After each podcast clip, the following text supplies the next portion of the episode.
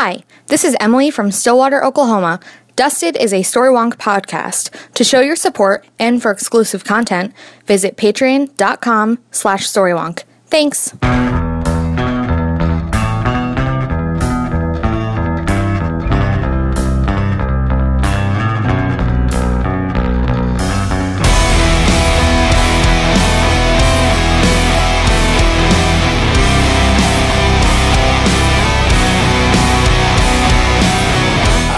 Everyone, and welcome to the show. I'm Alastair Stephens. And I'm Lani Diane Rich, and this is Dusted, your rogue demon hunting Buffy the Vampire Slayer podcast. I'm sorry, I can't continue with this charade a moment longer. You see, I work alone. That's funny, because I work alone. That's going to make podcasting difficult. I guess we could agree to work alone together. sure. We can demarcate our studio with a strip of masking tape. Oh, that'd be awesome. It's like a crossover between, you know, Angel and the Odd Couple. Yes. Which we're approaching by degrees the more episodes we watch. This week on the show, Parting Gifts, the 10th episode of the first season of Angel, and the first episode of what I guess we might consider the post Doyle era. Kind of new angel. And doesn't it feel like a statement of intent? Doesn't it feel like a signpost? Yeah. that it- this is where we're headed with this show? I think our our chemical combination here is just different Mm. and it sort of sets Angel on its feet for the first time. It's been a little wobbly, you know, for the which happens a lot in the first season of any television show. It takes a while to kind of figure out what it is that you're doing. And this feels like the the show that I remember watching. Yeah, no, that's exactly it. We've had some great moments, great episodes from Angel thus far this season, but this is the first episode that feels like the show I remember. Mm-hmm. It feels like Angel. And I don't think it's a coincidence that Yeah. this is the first episode that, on the one hand, feels the most like an ensemble show. Mm-hmm. Angel's role as sole protagonist yes. is somewhat reduced in this episode compared to previous episodes. And it also feels like the most Buffy ish episode. It feels like the best melding of the comedic and dramatic instincts Yes. of the writers. Mm-hmm. I think it's a good, solid episode. I think it's perhaps more enjoyable as an indicator of things to come, as an oracle, as, Yeah. Mm-hmm. a, as a seer itself, than it is an outstanding episode of television. But I thoroughly, thoroughly enjoyed it. No, I like this episode a lot. I think it's very solid. And had it been in the midst of a bunch of other episodes that were from like this era of Angel that had their feet solidly on the ground, that knew what they were doing, it might not stand out quite so much. But for me, honestly, this feels like, yes, this is what we're doing. Now we've got it and we can move forward. So right. I really like this episode. This episode, co written by David Fury and Jeannine Renshaw. David Fury, of course, a writer with whom we have had something of a complicated history. Yeah. Given his work over on Buffy the Vampire Slayer and his work on Angel to date, which consisted of Lonely Hearts, co written by Jeannine Renshaw, who previously wrote I Will Remember You, Which we love. an episode of which we are rather fond. This episode also directed by, I guess, Storywonk favorite, not Yeah. even just Dusted favorite, but Sure. Storywonk favorite, James A. Contner. Previously, he directed Lonely Hearts and Sense and Sensitivity over here on Angel. He's Mm-hmm. done work too on Buffy, on Veronica Mars, on pretty much every TV show you've ever seen. we see him a lot, life. and it's always solid work. This is particularly, I think, a fine and professional and workmanlike episode from a Yeah. Mm-hmm. directorial standpoint. There's nothing particularly flashy, nothing particularly ambitious, but it does what it does really quite beautifully. Well, this is what I love about Contner's work is that when he comes in to do a show, he understands the visual language and he uses it to great effect. And that can be difficult. I mean, I've never really thought about it before because I'm not a director. I've never really gone in that direction. So like I understand some of what's involved. Um, but I've never really thought about how incredibly valuable it is to have somebody who can come into a show, understand the visual language, turn it around, knock it out, and not, you know, stand out in a way like he makes it look easy. Stand so he doesn't through- stand out through either not understanding it or through trying to show off. Exactly. Stand out through Yeah. professionalism and accomplishment rather than by trying to leave your signature, your mark Exactly, on a piece. That's not the job of a journeyman network TV director. of a network TV director is to go in, understand the visual language, and use it effectively to tell the story that's at hand. And I think put, that yeah. Contner does that so wonderfully. And it's one of the things too that unless you're doing something like this, where you're actually, you know, consciously looking at those elements of how it, what it is to make a television show, this is the kind of guy that can just go unnoticed. That nobody notices how great his work is.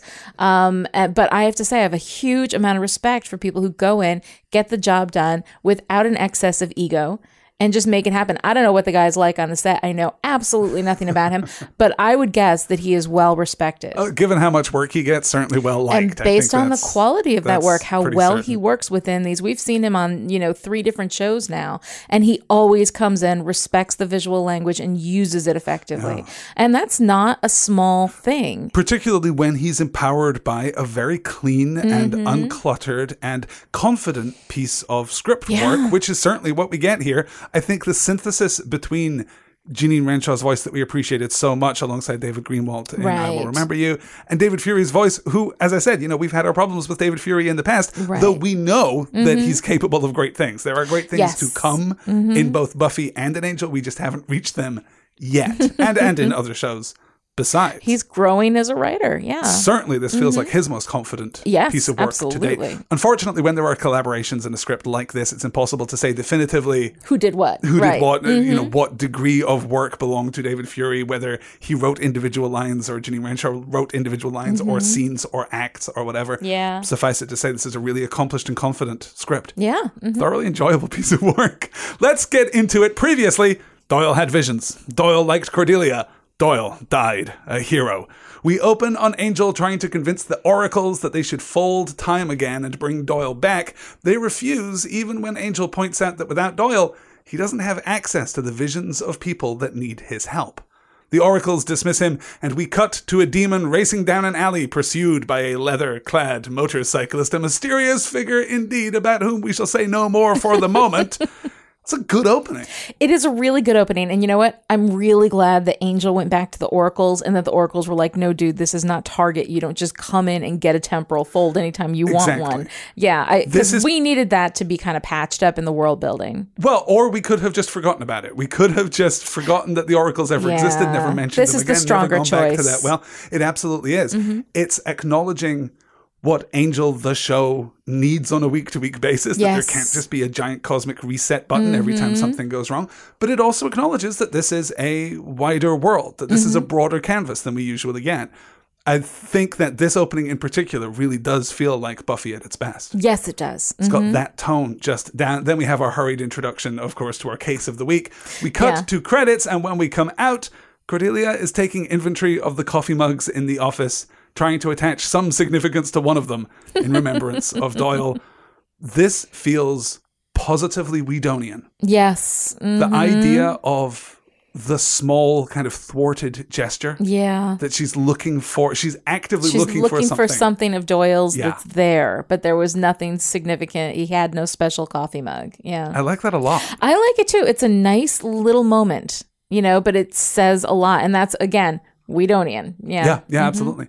Angel tells Cordelia to take the day off, but she barely has the time to make a stand about how she's not going anywhere before her alarm beeps, and she leaves for an audition just in time for Barney the demon to arrive. I like this ongoing relationship between Angel and Cordelia. Yes. This this ongoing kind of half step towards psychology and indeed reverse psychology. that they're never quite sure Yeah. they're, they're kind of talking past each other in a really engaging way.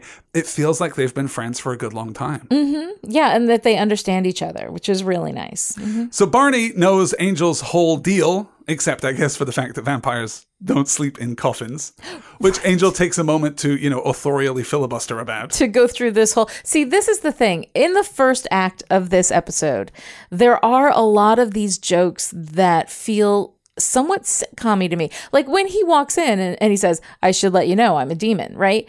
But he delivers that in this like flat it's not a sarcastic hey you should know. Like i didn't read it that way. It felt like it was this joke like he's obviously a demon. He has horns growing out of his head. He must know that people stare at him on the street. He knows he looks like a demon.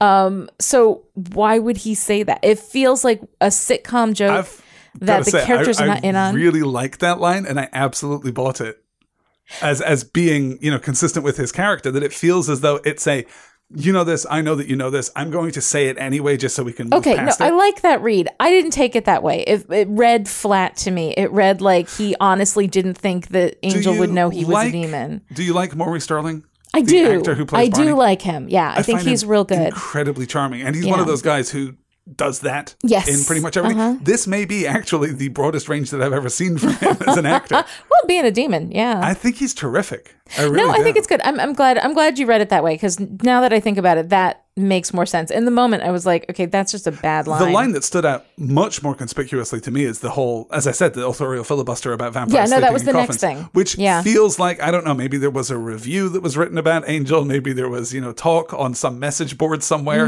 about how come Angel has a bed, Mm-hmm. Yeah. Mm-hmm. and not doesn't sleep in a coffin.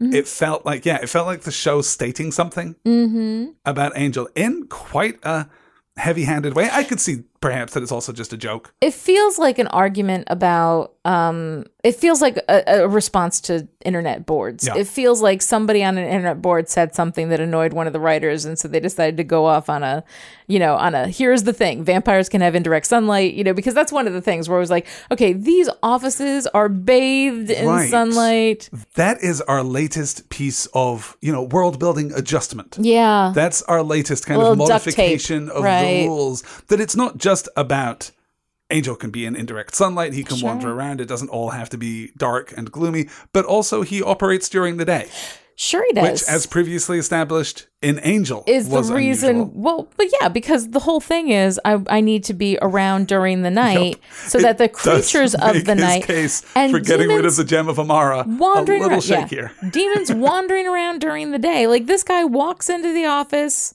Yeah. You know, this is an office in a building Through a public stairwell, a- as we saw last a week, yeah. public stairwell. So, I mean, the whole thing, the idea that demons, if demons were moving around at night, which would make more sense considering that they tend to stand out, so less light will serve them well as far as like blending into the, you know, to the universe here. Um, it just it felt really, really weird. Yeah, at the very least, you'd want Barney to have a hat, wouldn't you? I think he did have a hat, didn't he? Did he have a hat in that opening scene? I don't even know, but but I'm just I'm picturing those little horns. the That's little horns. is, yeah. no, I don't know. I mean, it it seems like he should be trying to hide. He should at least have a hoodie or something, you know. You'd think so. Um, but yeah, it feels a little bit weird. This idea that these demons are just wandering all over Los Angeles, but yet the regular community still doesn't realize there are demons. It's Yeah, but as over on Buffy, we're Yeah. moving toward a more supernatural kind Yeah. Mm-hmm. of world building where suddenly there are magic shops everywhere and every other person, you know, Mm-hmm. knows a witch or can cast a spell or has some kind of amulet. Mm-hmm. It feels like this is this is just the vision of LA that we're getting from Angel. right. And we're establishing that with things like the auction, with things like the presence of Wolfram and Hart. You know, Mm-hmm. we're building toward this idea that, yeah, there are just demons. which is actually doesn't bother me. It's just that it directly contradicts a lot of It- the things yeah. that have come. Because we remember that episode of Buffy where Angel was simply stuck in a in a cage where sunlight was starting to stream in, Yes. and he was completely depleted and almost dead, and the sunlight hadn't hit him directly yet. But we've dialed it back a lot since then, and Yeah. we're certainly expanding. So there's world. just there's a fair It's amount of duct tape on the world, which I think is actually all right because you have to expand this world at a certain point. Yeah, I guess what I like about this episode is that f- for perhaps the first time, it doesn't feel like duct tape. It just Yeah. Mm-hmm. feels like because there's the giant break of Doyle's death, Yeah. and because we th- this show is tonally different now, it feels like a reset. Like a reset. rather Yeah. than you know, Which is all right. explanation. I think is I think it's necessary when you when you No, tell this many stories within the world, you of necessity have to expand it. And the thing is, is that it is better to do this and be a little inconsistent in the long run Mm. than to not do it and end up working under such severe restraints all the time. absolutely. Yeah. you go to where the story is. Exactly. and also where the where the theme is and the Right. idea of LA being a melting pot of demons and demon hybrids Right, because and when it humans comes right and- down to it, this isn't purporting to be a documentary. This is about this, the metaphor, and about Right. the um, and we should say too Mm-hmm. that perhaps one of the most striking things about Barney is that he just knows all about Angel. yeah. Angel's whole, you know, has a soul. Angel's pretty is famous. apparently public knowledge Word now. is spreading. and I feel like that's a recalibration Yeah. Mm-hmm. too. I feel like we're, we're we're moving our sense of who Angel is. and ultimately what Angel Investigations is. Yeah. It's good stuff though. It's, like it, Perhaps yeah. I'm just won over because it feels so confident and assured. No, I think that it's necessary. I mean, it is inconsistent. And so people complaining about that could definitely, you know, have an argument for some people when the world breaks like that. It feels it feels unsteady, you know? And I can understand and sympathize with that, but I think that in the end, if you have to make a choice, you make a choice that creates more space for storytelling. Absolutely. And that was the choice that they made. At the audition, meanwhile, Cordelia's emotions are getting the better of her, or possible Mm-hmm. alternative interpretation, Stain Be Gone is really revolutionary. Yes. It is possible that it's just a fantastic product and she really is genuinely overwhelmed. Oh, I read it as fumes. It could also be I read it as breathing in the fumes. And this is Entirely another possible. space in this episode, in the beginning of this episode, where her, you know, blatantly crying in the middle of the thing and it and them reading it as her just taking it in a weird direction rather than saying, Hey, are you all right? Like something's obviously wrong with this girl. Yeah, I um, didn't like this. It uh, Really, again, it was one all. of those jokes. uh, We like sacrificed the reality for the joke, you know? Well, and the show's also never sure how good an actress Cordelia is. yes. Like we're, we're very Right. uncertain, and it's not as though we're we're even directly inconsistent. I guess we just don't know. We, we Mm-hmm. Yeah. Mm-hmm. genuinely have no idea. So when they play this scene and she breaks down, and she's just being terrible. She, She's just Mm-hmm. not acting well. You know, to differentiate, I guess Charisma Carpenter is excellent. Cordelia is a terrible actress in to this scene. Play, to play a bad actress well, though, is a very difficult thing to do. right. So all all hats off to Charisma Carpenter on that. So to play it, to have this very conspicuous presence Mm-hmm. and intrusion of these three producers who are so weirdly prominent in this sequence. Did it feel I like inside sure- baseball to you? I was certain they were cameos. I was certain yeah. that they were like Buffy producers. They're not. They're just They're you know, just uh, actors. Actors, but see, it felt to me like they were making jokes about the way that casting directors are, and it is entirely possible that if you go in weeping because of personal problems, the But- casting director will read it as a choice in the read or whatever. on But top of Angel's passionate defense of vampires sleeping wherever they Yeah, want to, this also feels, you're right, like inside baseball. Yeah. It feels like it's another joke. Hollywood making jokes about Hollywood people. So Pretty much always if you're not in there, it's it's like writers writing about writers writing. that always makes me nuts. I also yeah. think it just takes up too much time. yeah. because we get the double delivery essentially of the commercial. We have her breaking down first and then getting Mm-hmm. Yeah. the sucker punch of the vision. And I mean, once the vision hits, we're on solid ground again. Right, but up but until then, it feels like we're building up this joke that isn't carrying its own weight. If she'd been doing really well, Yeah. I think it's the breakdown That would be back. great. If she'd been if if For the, first commercial time, was uh, audition had been doing had been going well for her, and then it got cut. And if the but we're so gave into her this joke, real yeah. notes, we really like what you're doing. Can you tweak this just ever so slightly? And then she has the vision. Yeah. And then you still get the same Yeah. the same punchline to the scene, But which you is also okay, have that's this- the direction to go. this very real anchored moment where Cordelia is actually having some success. Right, and the moment she's it. having some success, then she gets hit, Yeah. you know? And I, I think that that would have been a more powerful and stronger choice, but we are. We're really, really slaves to the joke in the first act of this. Um, as soon as the second act starts, we solid, we solid out. But I mean, up until then, it feels really shaky. Yeah, or at the very least, the two halves Yeah. Mm-hmm. of, of the tonal problem that is Angel kind of reach a comfortable accord Yeah. Mm-hmm. once we close out the 1st act here. They're kind of there's an internal tension that's that's threatening to shake this whole episode apart. Barney, meanwhile, tells Angel about the assassin that's hunting him. He's chased Barney across states, knows all the demon hangouts, and as we see in a cutaway, is well armed. Barney protests his innocence as the hunter pursues him, finally asking Angel if he's going to help. Some time later, Cordelia returns to the office and without a word kisses Angel. It's a nice scene. I feel like Again, David it Boreanaz. out of character a little bit. I am won over by it because I feel that David Boreanaz and Charisma Carpenter have not sexual chemistry, Yeah. but a really great chemistry. Like, Yes, like they do. Mhm. I don't know, almost a familial Yeah. chemistry Mhm, between mhm. them. So when they get to play these Mm-hmm. overstepping, overlapping scenes of awkwardness, Yes. I'm almost always No, you know, I'm, I'm charmed by it. I think Yeah. that because we'd had such a rough first act up until this point, Yeah. it was a little bit like, okay, well, why wouldn't she just? She goes and kisses him. Why wouldn't the first beat be Yeah, I have powers. I don't believe it. Exactly. And then, you know, and Well, then she for the says, but because we need to have that realization though. Like I think that if she come in and said, you know, I've got this this power, I don't know what's going on. Doyle kissed me and the next thing I know, and then she jumps on Angel, that would have at least set Yes. it up in a way that would have made sense. But what it doesn't for do Cordy. is cue up our three beat of Cordelia kissing, Kissing people the first people time she sees them, the second which she sees we're them, clearly just doing. I, I would find that a little uncomfortable. I'm Mm-hmm. not necessarily certain that I want Cordelia to be reduced to a character who just makes out with people she doesn't know for comedic purpose. That seems like a weird direction to take this character. I guess. right. No, I get her But we're kissing only doing that to get rid of the thing. Yeah. because Wesley's going to be in the episode.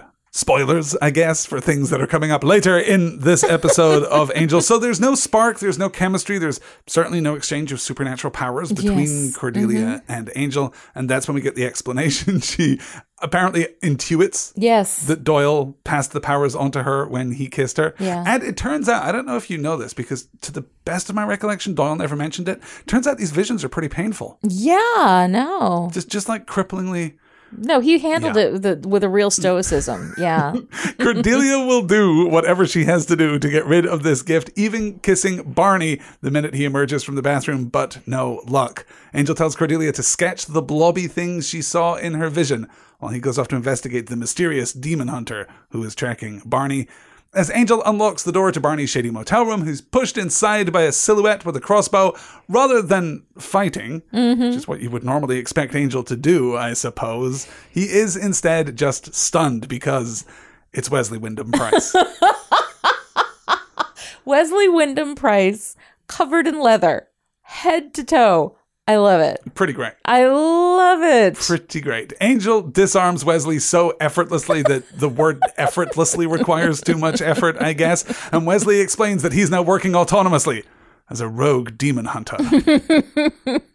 Alexis Denisof God. is a comedic genius. yes, he's amazing. a way that he moves there, there is a physical aspect to his performance Mm-hmm. that doesn't break the world it doesn't challenge the reality that we're seeing Mm-hmm. but it is nonetheless cartoonish and and generally speaking hilarious Well, the thing he does though, which I absolutely love, is that it is really funny, but it's also anchored in real character. When you see Wesley, I'm a rogue demon hunter, and he's he's you know when he sits and like tries to put his foot on the bed and it slides off, and it's yes. just he anchors all of this in this real vulnerability in this sense of who he is as a character that it's it's not just cartoonish. I, and i like the way he's able to balance that. I feel that we've dialed up his his ridiculousness? ridiculousness. Yes, little his bit. pomposity certainly Yes. Mm-hmm. even from buffy he's now even he's worse trying to define himself he's he's Sure, sweater no, wesley see- yeah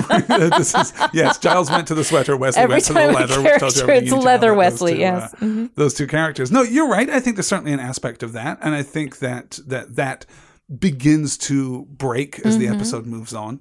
and and wonderfully too I think so Yeah. Mm-hmm. too. Yeah. No, I'm I'm very glad to see him, and he's a welcome presence. Yeah. In the show, I kind of wish that we didn't have to do the "I work alone" like the repeated "I work alone" beats. oh yeah. And I feel that maybe we go to the well once too often on the rogue demon hunter joke, but i don't know. I all like in it. all, yeah. it works for no it all works for me. But then again i think you know wesley is my angel spike He Sure. is the, Okay. He is the character who, when he's in an episode, like I don't care. I Good just- news for you then. it turns out that Wesley has been following a trail of corpses, each of which has been deprived of some essential power giving body part. The description he gives doesn't sound like Barney, though the drops of viscous yellow gloop on Wesley's jacket might be a clue. the demon drops from the ceiling because apparently, I guess, one of the powers that this demon possesses is the patience of a saint. Well, and the ability to just stick to the wall like Blu Tack. And I just don't know what is that. Angel and Wesley get reacquainted. Sounds good to me. Wesley is thrown across the room as the fight breaks out. Angel is knocked on his back, but the bolt from the crossbow is enough to make the demon think twice, and it leaps through the window and runs off. Really great fight sequence. yeah, mhm. Really physical, visceral kind of choreography to the fight sequences that we're getting from Angel. Yeah. A much I don't know, grimmer and more urgent kind of fight choreography than we generally get from Buffy, Yeah. which is a little more a little more choreographed. the gravity is a little more powerful in Los Angeles. That's that Yeah. seems to be the case, doesn't it? And I was does. reminded the shot of Wesley being hurled against the wall is very much like the air ram shot Yeah. that we saw earlier in the season. They really like Mm-hmm. just slamming people into walls. Oh, I think that you should. If you're going to do a not, show like right? Angel, you should use the air ram. In Angel's apartment, Barney finds Cordelia drawing and tells her about the pain she's suffering. Doyle was a funny smelling half a demon, and Cordelia misses him. Angel and Wesley arrive, and we barely have time for Barney to run off and for Angel to pursue him before Cordelia kisses Wesley, too. They have, it's fair to say, a little more chemistry than the last time they kissed. Oh, and that was much better. Yes. The first of a series of glimpses Yeah. of Cordelia's Here Again, Gone Again back tattoo.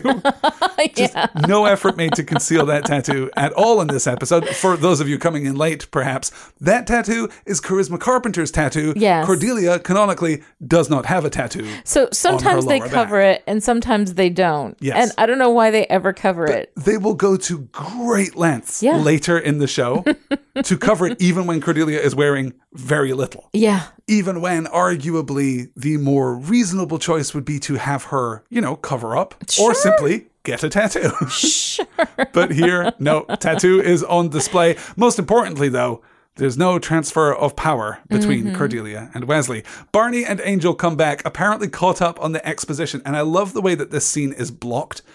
The basement apartment is such an interesting space, as we've commented Yeah, before, mm-hmm. and here it is leveraged for some really dynamic storytelling because we it's almost like a stage play the way Mm-hmm. Yeah. that it's choreographed. Yeah, it is. Mhm. Angel and Wesley come in. Mm-hmm. Barney runs. Angel goes off to pursue him. Exit stage left. Cordelia and Wesley have their moment. Angel and Barney come back in. Wesley goes off to, to the back to, I guess, upstage Yes. right to recover whatever it is that he's recovering. He Mm-hmm. comes back in. We're using this fluid and dynamic space really very nicely indeed. No, it's a nice nod to James Contner. Man knows what he's great. doing. And, and yeah. to whoever designed the sets Sure, originally. yeah, It's, it's mm-hmm. just a great, great space.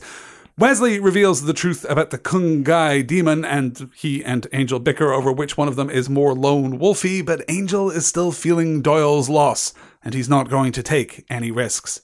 In Koreatown, Angel manages to track the Kungai demon to a spa. Apparently, a demon spa, because the demon he finds is not the demon he's looking for. Cordelia, meanwhile, is trying to draw the shape from her vision without success. She tells Barney all about Doyle's gift and about her visions, and he offers a different perspective. She should feel honored that Doyle entrusted her with the most valuable thing that he had.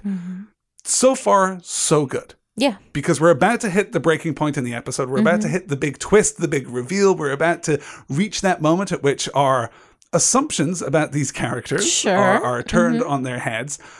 Up until this point, to what degree does Barney feel like he's going to be the new Doyle? I think a lot. I think in the beginning, the first time I watched this episode, I thought, oh, okay, so we're basically, you know, We fired Glenn transitioning one demon out and bringing another one back. He's back the in. plug and right. play replacement. Yes. He dresses the same. He's got a He's got the similar kind of charm. kind of energy. Yeah. Yeah. He's got the empathic powers, which could Sure. Mm-hmm. certainly be, if we're going to, you know, shuffle off the visions and we're not going to deal with that anymore, just simply being able to sense those around you. Yeah. That might be fun, right? Mhm. It feels up until this turn, Mm-hmm. not just that Barney might be our replacement Doyle and that Wesley is a guest star. Yes. But that the show is working pretty hard to make us believe that that's the case. I Mm-hmm. Yeah. feel like they're leveraging what would have been in 1999 a lifetime of expectation from TV shows. Sure. Oh, absolutely. Because when you lost a character, when a character left, you replaced them with somebody that looked just like them and did the exact same thing. and this is one of the things that I really like about, and again, you know, what Whedon does and what Whedon kind of brought to television is the idea that if you have a character that leaves, you need to bring in somebody new, somebody different, somebody who does a different where the thing. story is. Exactly. And that opens up more spaces for you narratively. Um, so, this is one of the things that at this time in television, most of our storytelling was fairly static. You know, it was fairly like, this is the dynamic that we have. And if the actress who plays the mom leaves, we'll just hire a new actress who looks kind of like her, you know? Right. Or we'll bring in an aunt. Um, Or we'll bring in looks a lot Valerie like- Harper or whatever. Whatever. Exactly. like it's like we bring in somebody with the same energy so that when it's syndicated, when it's in reruns, we can shuffle all these episodes around and they won't feel significantly different because Yeah. this was kind of in that transition period between purely episodic television, like your Law and Order kind of thing, where you can just shuffle this stuff around. It doesn't really matter what order you watch the episodes in, um, into this more, you know, serialized storytelling. Yeah. We'd had a handful of shows. We'd had, you know, the X Files, uh, Babylon 5, Mm-hmm. Sure. Deep Space Nine, where we tried to do longer form storytelling. but they were on the vanguard. Not They most television were. shows weren't like that at that time. And even then, when you would lose an actor halfway through a season, Mm-hmm. right. it was most often the case that you would replace that actor. You're right with with a plug and play replacement With somebody So let me like ask it. you this. Let me ask you this question in I guess three parts. Uh, Yes. firstly. Does the show deliberately try to mislead us into thinking that Barney is the replacement Doyle? Oh, Secondly, so. if it does, is that playing fair? Thirdly, if it's playing fair, does it work? Yes, on all counts. Yes, on all counts. Yes, on all counts.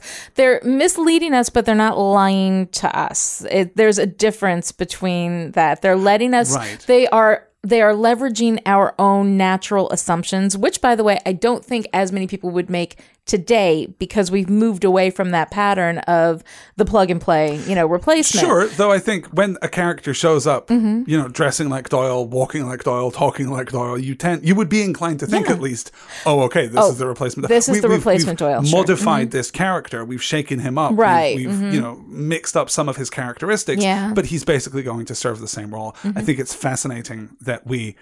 Do what we do in this episode, and that we do it so confidently, and the turn is just fantastic. I think the turn is really And incredibly I think effective. the turn yeah. can be attributed to Maury Sterling's skill and flexibility as an actor because he really sells it. And see, this is the difference. It's playing fair with the audience if you never directly lie to the audience, if you Mm. just allow the audience to make the assumptions that they're going to make.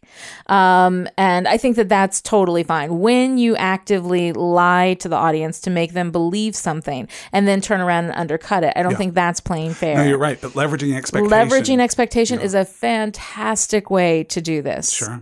So Angel finds the Kungai demon at the spa, but the demon is dying and missing its horn. Back at the office, Barney calls his friend Hank in what is notably the most casual use of a cell phone in the Buffyverse to date. Sure. Apparently, demons all have cell phones. Maybe Yeah. we should mention this to the Scoobies. Well, they were the ones actually who brought the technology in. Oh, right. Yes. Wow. That I, I is could buy that. classic demon technology. I could buy the T-Mobile. Anybody who's ever had their call dropped in the middle of a sentence, yeah, that's demon technology. So Barney calls Hank, tells him that he has the horn, but that he's also found something even more valuable Cordelia. When we come back from commercials, Barney takes the cord from a lamp and begins to berate Cordelia, including describing her as being 20 something. Yeah.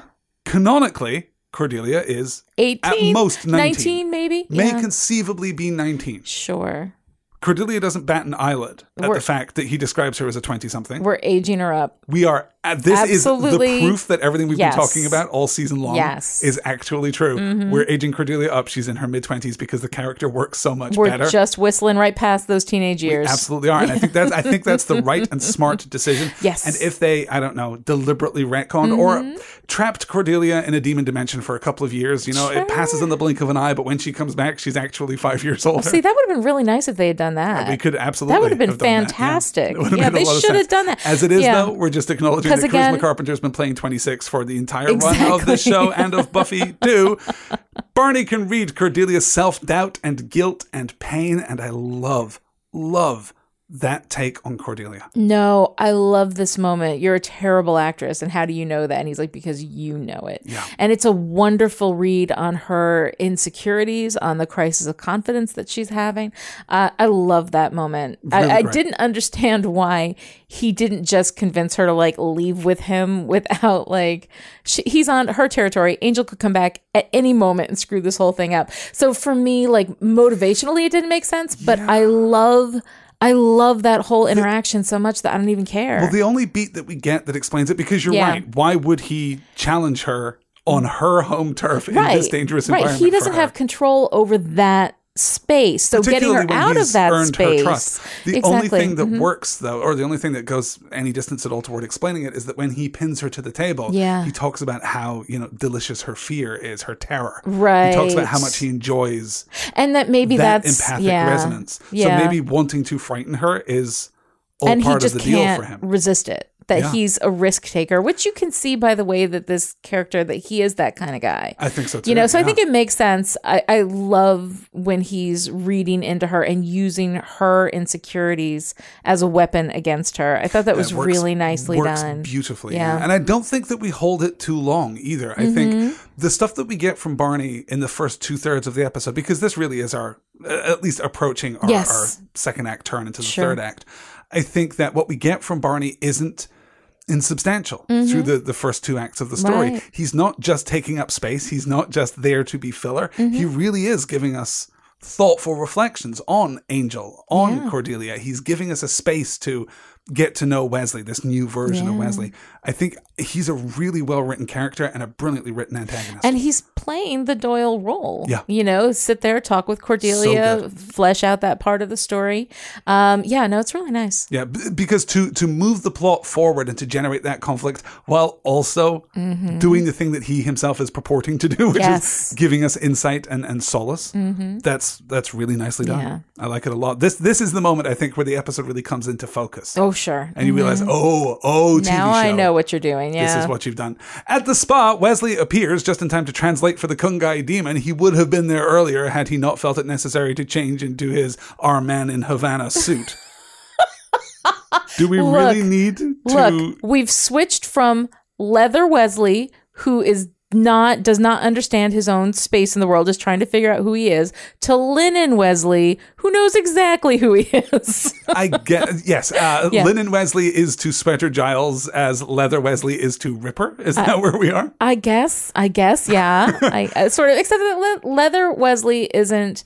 It's him trying on, like you know, an identity that does not belong to him and that does not work for him. But like Linen Wesley knows who he is, so I actually quite like the. I'm not sure transition that I there. bought Linen Wesley any more than I bought Leather Wesley because it still felt like too much of a costume. If it had been dialed down a little bit, or if it had been the suit, if it had been the classic, his classic you know, suit that we'd seen him in. Yes, yeah, then I think I would have just, oh, this is the, it's Wesley again. right. But here it feels like, oh, the first He's gone too far work, to the other so I'm gonna try side, this the other yeah. extreme. And Linen is an odd choice for a character like Wesley Yeah, yeah, no, fair enough. because fair a linen enough. suit has a different connotation to it. It does. It has a- it a has a very very crisp- Miami Heat kind of connotation Exactly, to it. Yeah, no, I it is it's interesting. I hadn't really thought about that before, but I think you're right. I think that the linen is going a little far in the other direction. Luckily, though, he is there and he is able to translate for the Kungai demon. Someone took his horn and more will die.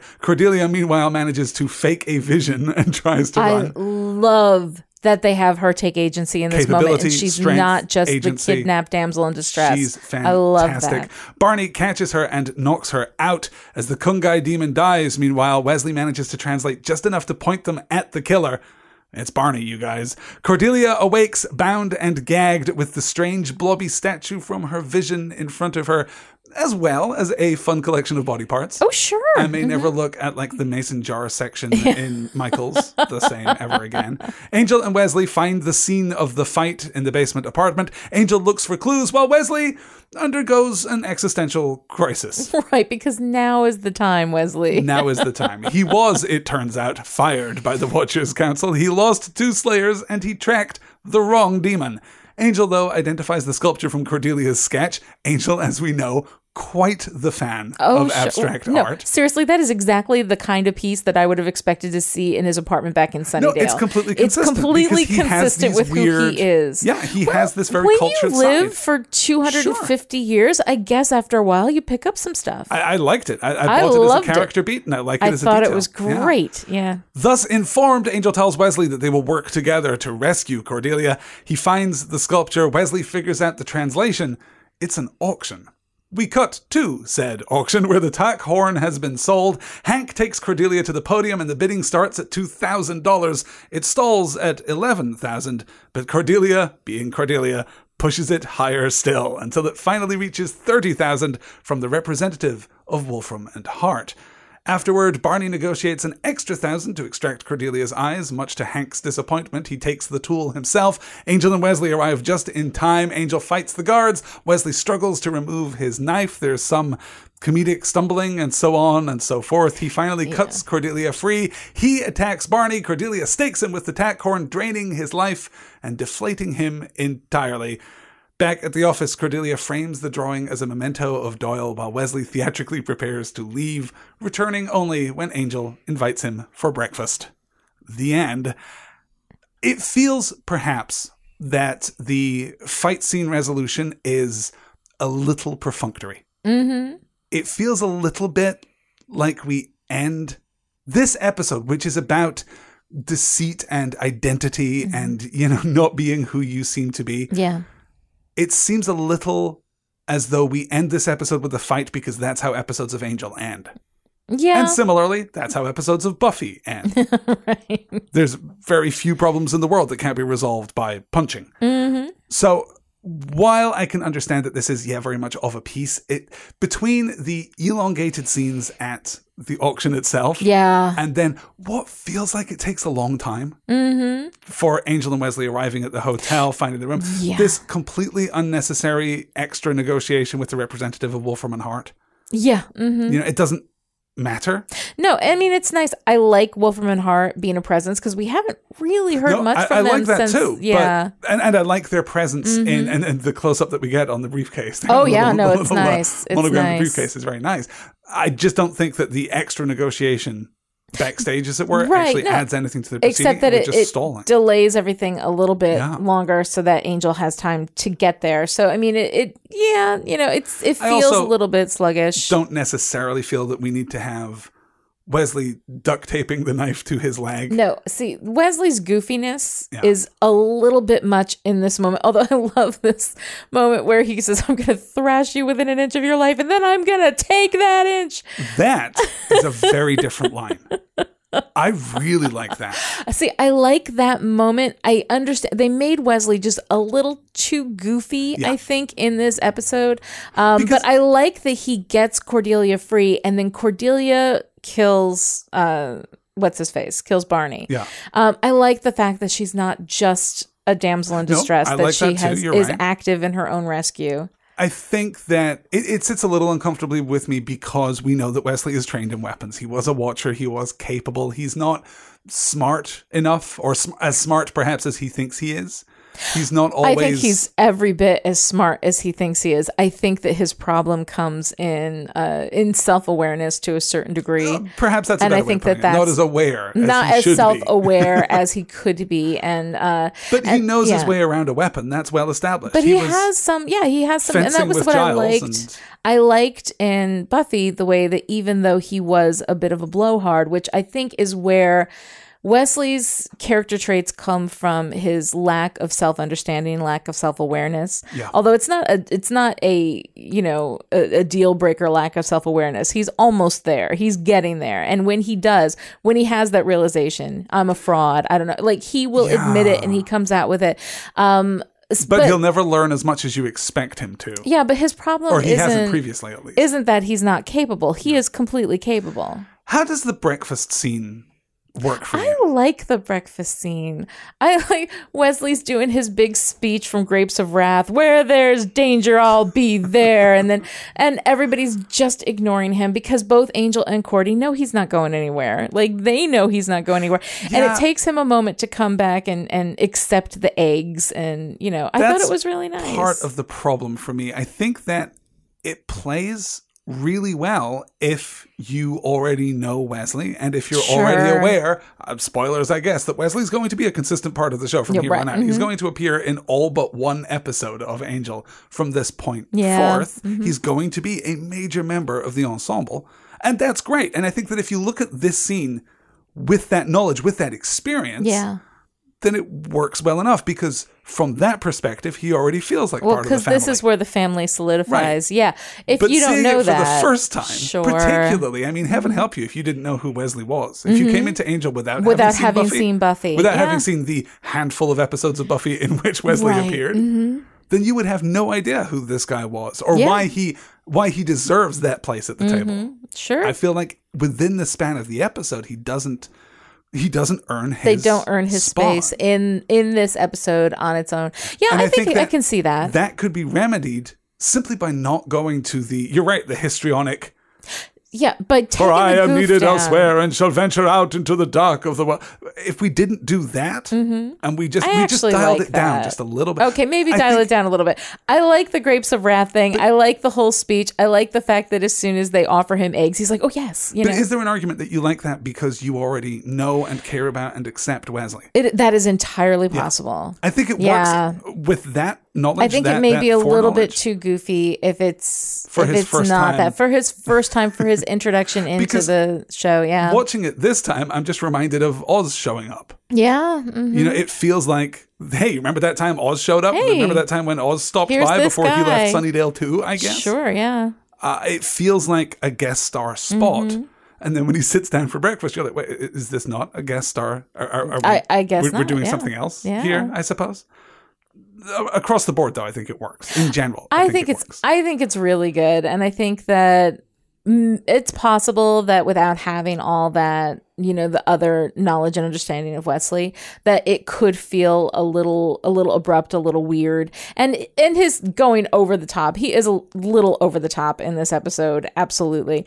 Um, but uh, but I just I I love this episode. I think it's nicely structured. I don't think it wastes a little time in the auction, but it doesn't waste a whole lot of time. no, I it's think not Barney bad is as much as it's just written. Mm-hmm. a little slow. Um, Yeah. It works well enough. I kind of wish that they'd just taken that same time and just done something a little more yeah. a little more progressive with it. If we just had a little more between Barney and Hank, Yeah. if we'd learned a little more about you know the swathe that they've apparently cut across Right. the Mhm. continental states, I, I would like to know more about their operation, Mm-hmm.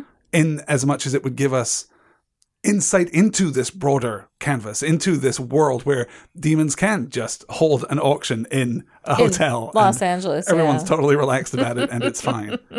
Uh, so I, I think that's a very slightly squandered opportunity. Mm-hmm. And the consequence of that very slightly squandered opportunity is that the pacing just sags a little. Just a little bit, yeah. Just a little, but the proficiency with which we cut back and forth from Cordelia to Angel and Wesley Mm-hmm. manages to keep it moving and keep it feel energetic and, dema- uh, uh, Yeah. Mm-hmm. and dynamic, even when it's, you know, even when that's a little bit of a Even when it's construction, lagging a they're- little bit, they're, you yeah. know, it's a little bit of misdirection and Mm-hmm. magic trickery going on to to keep us engaged in the moment. But overall, it's a, it's a solid episode. I think I it's like it's it, a yeah. good example of middle of the road Angel. Mm-hmm. It's it's I don't know B plus kind of. I, I really like this episode, but again, I think that my personal adoration of Wesley, I love whenever No, no, Wesley is in I the too, scene. but it gives me a very, very Wesley's serious going happy. to be yeah. Mm-hmm. much better. Angel is going to be much better Yes. than this. It just feels as though this is. If you stripped out all of the episodes that weren't good Angel, Mm-hmm. as distinct from good TV shows, I feel like this would be a middle of the road, good Angel, uh, a good episode of Mm-hmm. Sure. Angel. Does that make sense? Yeah, no, I definitely I understand that. It doesn't. It doesn't break the formula, although it does, in a sense, establish the formula. Yeah, you know, no, we're getting does. something. this is where it this is where everything feels like it just solidifies. I think so, too. And I really, really like it. That said, Yeah. not a great deal of depth, not a great deal of of you know No. theme to extract from this episode. Not a lot to discuss. I do like that moment at the end, though. Cordy opens up, and I like that they do this very subtle book ending that she opens up looking for something that is specifically Doyle, can't find anything that Yes. they have. She takes that drawing and frames it and says it will remind us that we have something of Doyle's here like in the office. And I really like that moment. I would have maybe liked a beat there, acknowledging that she's, you know, acknowledging her new role, Yeah. essentially acknowledging that she's going to keep the Well, power. I think she would have asked for a raise. I- exactly. there it is. This is why you should write all the TV shows. That is exactly Yeah. the beat. Mhm. Yeah, yes. right. Yeah. It would have been perfect. Mm-hmm. As it is, though, really solid episode.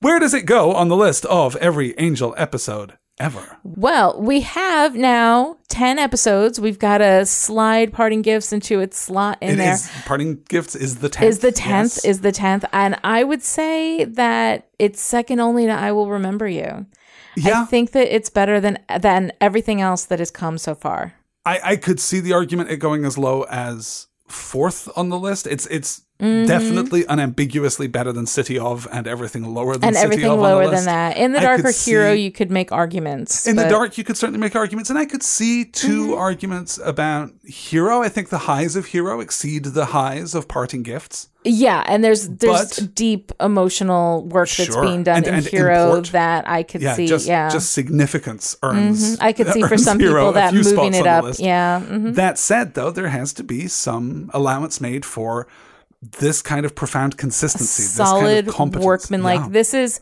this is the James A. Contner. This is the episode that goes in, gets the job done, um, and does it nicely. And I think that you need to respect that. You know.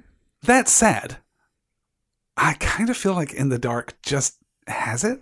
Just edges this out a little bit. I, this is one of these classic, you know, it depends on what you go to Angel for. Mm-hmm. If you go to Angel for the high drama, for the. But you're right, this episode also makes a pretty good argument to move In the Dark down the list because now Angel's walking around during the day and should probably have the Gem of Amara. Seems Sure, like his such whole a good argument idea at seven the weeks end ago. of of Yeah. In the Dark. No, all right. Let's put it. Let's put it in the I would second put it spot. as there. number two, I, I. Mm-hmm. can see some flexibility there. I can see some some some mutability there. But but I'm happy to put it in right under. I will remember you, which I guess no spoilers is going to stay at the top for quite a while. for a while. Yeah. It's quite a while. It's a pretty good episode, you guys. So that is it. Parting gifts number two on the list of every Angel episode ever, and that is it for Dusted this week. We will return on Monday with the 11th episode of the fourth season of Buffy the Vampire Slayer, Doomed, written by basically every Buffy writer. Everyone had their spoon stirring the pot Yes. for this one. It's an interesting episode, and certainly some of the uh, preview material we've seen on Twitter and on the Storywonk forum about Doomed suggests that actually this is the episode that's going to adjust our opinion of Riley. It's going to be an interesting one to talk mm-hmm. about, that's for sure. Guys, that will go up on Monday at noon. In the meantime, if you have thoughts on Buffy the Vampire Slayer or on any other piece of pop culture that you love, you can reach us by emailing podcast at storywonk.com, by following at storywonk on Twitter, or by stopping by the aforementioned forum at forum.storywonk.com. Thanks so much for listening. We'll be back on Monday with more. Until then, I'm Alastair Stephens. And I'm Lani Diane Rich, and this is Dusted.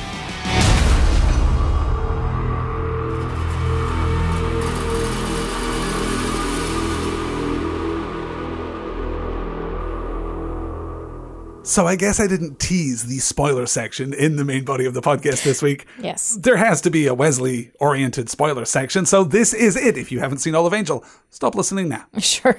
There we go. so Wesley Yeah. is your favorite character. In Angel, absolutely. Wesley is the reason I go to Angel. I love the arc that we go through um, from beginning Wesley to end Wesley. Yeah. Um, it is fantastic. I'm.